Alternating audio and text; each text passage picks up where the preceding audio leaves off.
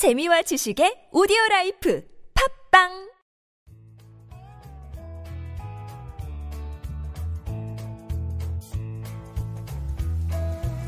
황홀하고 찬란한 광기 어린 청주죽 유희 여기는 한지훈의 고전에서 찾아낸 단단하고 수상한 심리학 고단수 심리학입니다. 저는 서정숙입니다. 오늘은 15번째 시간으로 바람을 피고 싶은 이유는 무엇인가에 대해서 한지훈 작가님께서 강의해 주시겠습니다. 작가님, 이 바람이 산 위에서 부는 바람, 이런 바람이 아니고 부적절한 관계, 뭐 외도, 스캔들, 이런 거 말씀하시는 거죠? 한마디로 불륜 뭐 이런 거죠. 아, 뭐 우리가 신문 기사나 이런 거 보면 제일 먼저 눈이 가는 기사 중에 하나가 사실은 불륜 기사잖아요. 재밌잖아요. 호기심도 있고. 그렇죠. 또 누구일까? 뭐 헐리우드 배우가 바람을 폈다 뭐 이런 것들 보면 뭐 조회수가 폭발하죠. 뭐그 소식을 좀 더 알고 싶어서 영문 기사를 검색하다가 영어 실력이 좋아지는 경우도 있어요. 아, 긍정적인 건가요? 근데 여하튼 이 왜 이렇게 사람은 바람을 피고 싶은 걸까요? 뭐 아주 잘 나가던 사람도 이 바람을 펴서 한방훅 가잖아요. 그쵸? 인생 자체가 무너지고 뭐 그런 경우도 있는데. 외국의 유명한 대통령도 한번 네, 적 있으시죠? 그렇죠. 음. 그러니까 여하튼 이, 이 문제는 참 여러 가지로 봐야 될 것 같은데요. 저는 그 문제를, 그러니까, 물론, 그, 한쪽이 완전히 비정상적인 사람들이 있잖아요. 아, 뭐 그런 걸 다 제외하고, 일반 평균적인 가정에서의 왜 바람을 피는지를 고전해서 한번 풀어보도록 하겠습니다. 네. 한, 저는 한 이유를 한 두 가지로 생각을 하는데요. 첫 번째는 나의 행복 자체를 사람을 통해서 완전히 행복해질 수 있다라는 착각 속에 가지고 있다는 거예요. 음, 보통이 그렇지 않나요? 자, 이게 이제 오류의 출발점인데요. 네. 정숙 씨는 사람을 통해서 완벽하게 행복해질 수 있다고 믿으십니까? 완벽하게까지는 생각은 안 해봤지만 음. 당연히 사람 관계 속에서 사랑을 찾게 되고 행복감을 느끼게 되지 않나요? 그렇죠. 그래서 사회적 동물이다라는 이야기도 있고요. 맞습니다. 그래서 우리는 어떻게 보면 난로처럼 그 곁에 가고 싶고, 그래서 사람들 사이에 모여 살고 있으면서 거기서 온기를 느끼고 싶은 거죠. 그렇죠. 그렇지만 그 온기를 느낀다는 것이 여기서 가장 중요한 것은 그 온기에는 분명하게 한계가 있다는 거죠. 온기를 느끼다 보면 내가 조금 더 온기를 덜 느끼는 것 같아서 쿡쿡 찔러보기도 하고 이 난로를 조금 더 내가 차지할 것 같은데 저 사람이 내 공간을 차지하는 것 같기도 하고 이런 느낌이 들기도 하죠. 자, 우리가 여기서 알아둬야 될 것은 분명 인간은 사회적 동물이기 때문에 뭉쳐 살지만 그곳에서 완벽한 행복감이 있다라는 사실을 착각하면 안 돼요. 거기는 네. 완벽한 행복감, 완벽한 의미의 행복감이 있을 수는 없다라는 것을 머릿속에 넣어둬야 되는데 바람을 피는 첫 번째 이유는 내가 내 배우자나 내 애인한테 완벽한 의미의 행복감을 느끼지 못하기 때문에 어느 공간인가 그런 사람이 존재할 거라고 머릿속에 떠올리게 된다는 거죠. 네. 그래서 하나의 파라다이스를 떠올리는 거예요. 내가 지금 배우자는 어, 그런 그런 부분이 마음에 안 들어. 그리고 어, 보니까 이러이러한 부분이 좀 부족해. 근데 이 사람은 그거를 다 갖추고 있어. 아, 라고 생각한다는 거예요. 이런 사람들 면밀히 좀 들어가 보면 결과적으로는 아주 어렸을 때부터 아동기에 그 아동기에는 사랑을 듬뿍 받아야 되잖아요. 아 그럼요. 아동기 아, 아동기는 뭐 미취학 아동들 한번 생각해 보세요. 네. 막 뛰어다니면서 나 좀 사랑해 주세요 하면서 하면 우리는 그의 사랑을 계속 받아주고 이해해주고 뭐 이런 거 있잖아요. 끝에 말을 따라하면 된다 고 그래서 엄마 나 오늘 맨- 많이 힘들었어 그랬을 때 혼내지 말고 어떻게 하라는 아 오늘 많이 힘들었어요 이렇게 말하라고 하죠. 유치원 네. 선생님 말하기 방식. 자 이렇게 해서 사랑을 담뿍 받은 아이들은 사랑을 받다 보면 사랑 그 사랑이 커져서 이제 내가 독립해야 되겠다는 독립에 대한 의지가 생겨난대요. 아 어느 정도 충족이 되면 그 다음 단계로 넘어갈 그렇죠. 의지가 생긴다. 그런데 이제 그게 충족이 안 된 사람들은 어떻게 되느냐? 계속 의존적 사랑에 대해서 갈망한다라는 거예요. 나이는 몸적으로는 나이를 들어가는데 그렇죠. 아직 자기의 정신 세계는 차지 못해서 여기에 머물러 있다는 말씀이죠. 그런 겁니다. 그래서 이제 결국은 그런 사람이 성장을 하게 되면 나는 피해자다라는 의식이 다, 사랑을 받지 못했어.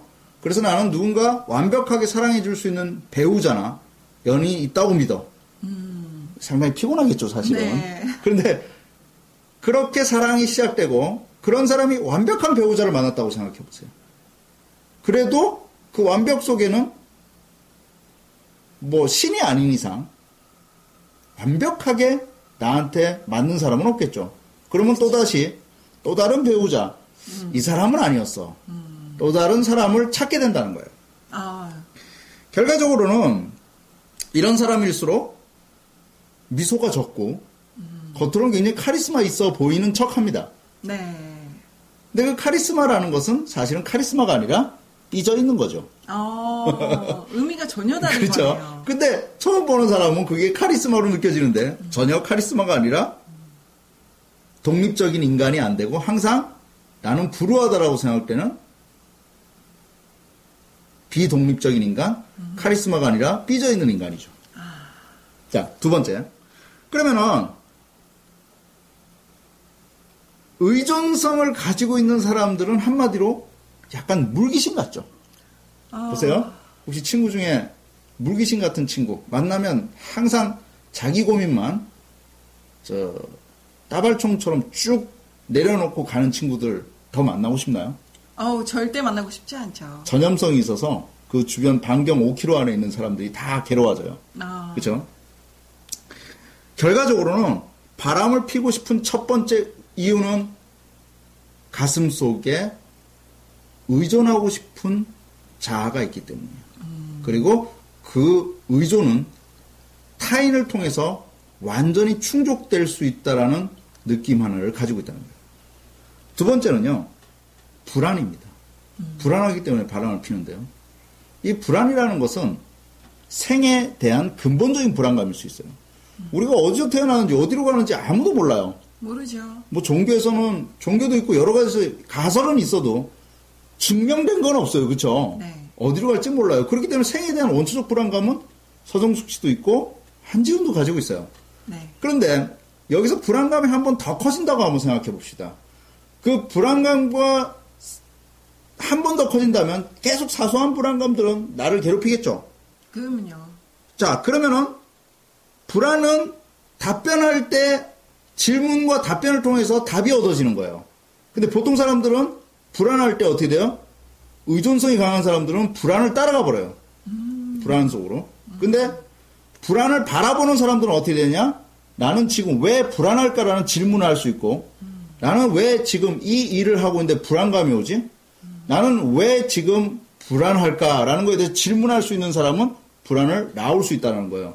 그런데 불안을 어떻게 바라보냐? 불안을 의존적 자아라고 하나 나- 놓고요. 거기에 의존하기 때문에 항상 의존성이라는 것은 독립성이 없기 때문에 항상 어떻게 되죠?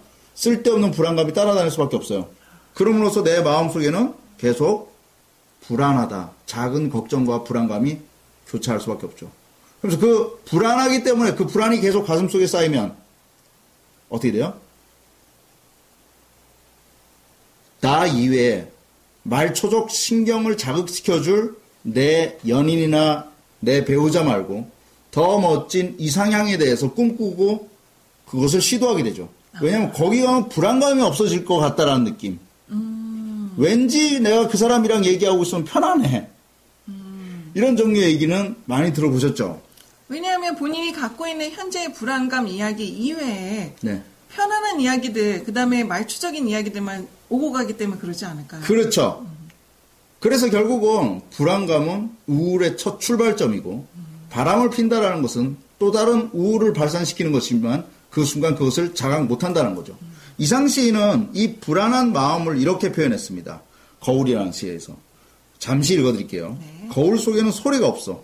저렇게까지 조용한 세상은 참 없을 것이요. 거울 속에 또 거울 속에도 내게 귀가 있어. 내 말을 못 알아듣는 딱한 귀가 두 개나 있어. 중약하고요. 나는 지금 거울을 안 가졌소만은 거울 속에는 늘 거울 속에 내가 있어. 잘은 모르지만 외로된 사업에 골몰할게요. 거울 속에 나는 참 나와 반대요만은 또 꽤 닮았어. 나는 거울 속에 나를 근심하고 진찰할 수 없으니 퍽 섭섭하오. 보세요. 거울이라는 벽을 가지고 있는 거예요. 마음 속에. 그래서 겉으로는 언제나 카리스마 넘치는 얼굴을 하는 척하지만 삐져 있는 듯한 얼굴을 하고 있고요. 그래서 내 배우자나 내 가족, 내 연인 여기에 대해서 만족할 수 없다라고 말을 하죠. 그래서 가슴 속에서는 불안감이 항상 있는 것입니다. 그렇다면 어떻게 이것을 끄집어낼 수 있을까요? 내 겉과 속을 다르게 하고 있는 벽 하나, 즉 거울이라는 장막을 부셔야 됩니다. 그리고 내가 무엇 때문에 바람을 피는지에 대한 원인 규명을 하고 내가 왜 지금 여기 정착하지 못하는 것에 대해서 원인 규명이 필요합니다. 그랬을 때만 그 문제는 해결될 수 있습니다. 바람을 핀다는 거, 그것은 대상의 문제가 아니라 바로, 바로 자신의 문제라는 거. 즉, 불안과 의존성에 쌓여 있는 내 자신을 스스로가 볼 수 없기 때문에 새로운 말초적 파라다이스를 찾고 있는 것은 아닌지 생각을 해봅니다. 이제 불안과 의존성이라는 장막을 걷어내십시오. 이상 시인이 말했던 것처럼 겉과 속이 다른 삶이 아니라 그것을 벗어날 수 있는 그리고 내 안의 나를 스스로 진찰할 수 있는 사람이 되어야 될 것 같습니다. 감사합니다. 네. 오늘 말씀하신 것처럼 왜 사람들이 바람을 피우고 싶을까의 이유가 본인이 어렸을 적에 받지 못한 사, 그 사랑의 갭이 있기 때문에 그 갭을 다른 곳에서부터 채우고 싶다 이런 말씀이신데요. 오늘은 스스로 자기 자신을 사랑한다고 얘기해주는 그런 하루 됐으면 좋겠습니다. 여기는 한지훈의 고단수 심리학, 저는 서정수. 네, 저는 작가 한지훈이었습니다 감사합니다. 감사합니다.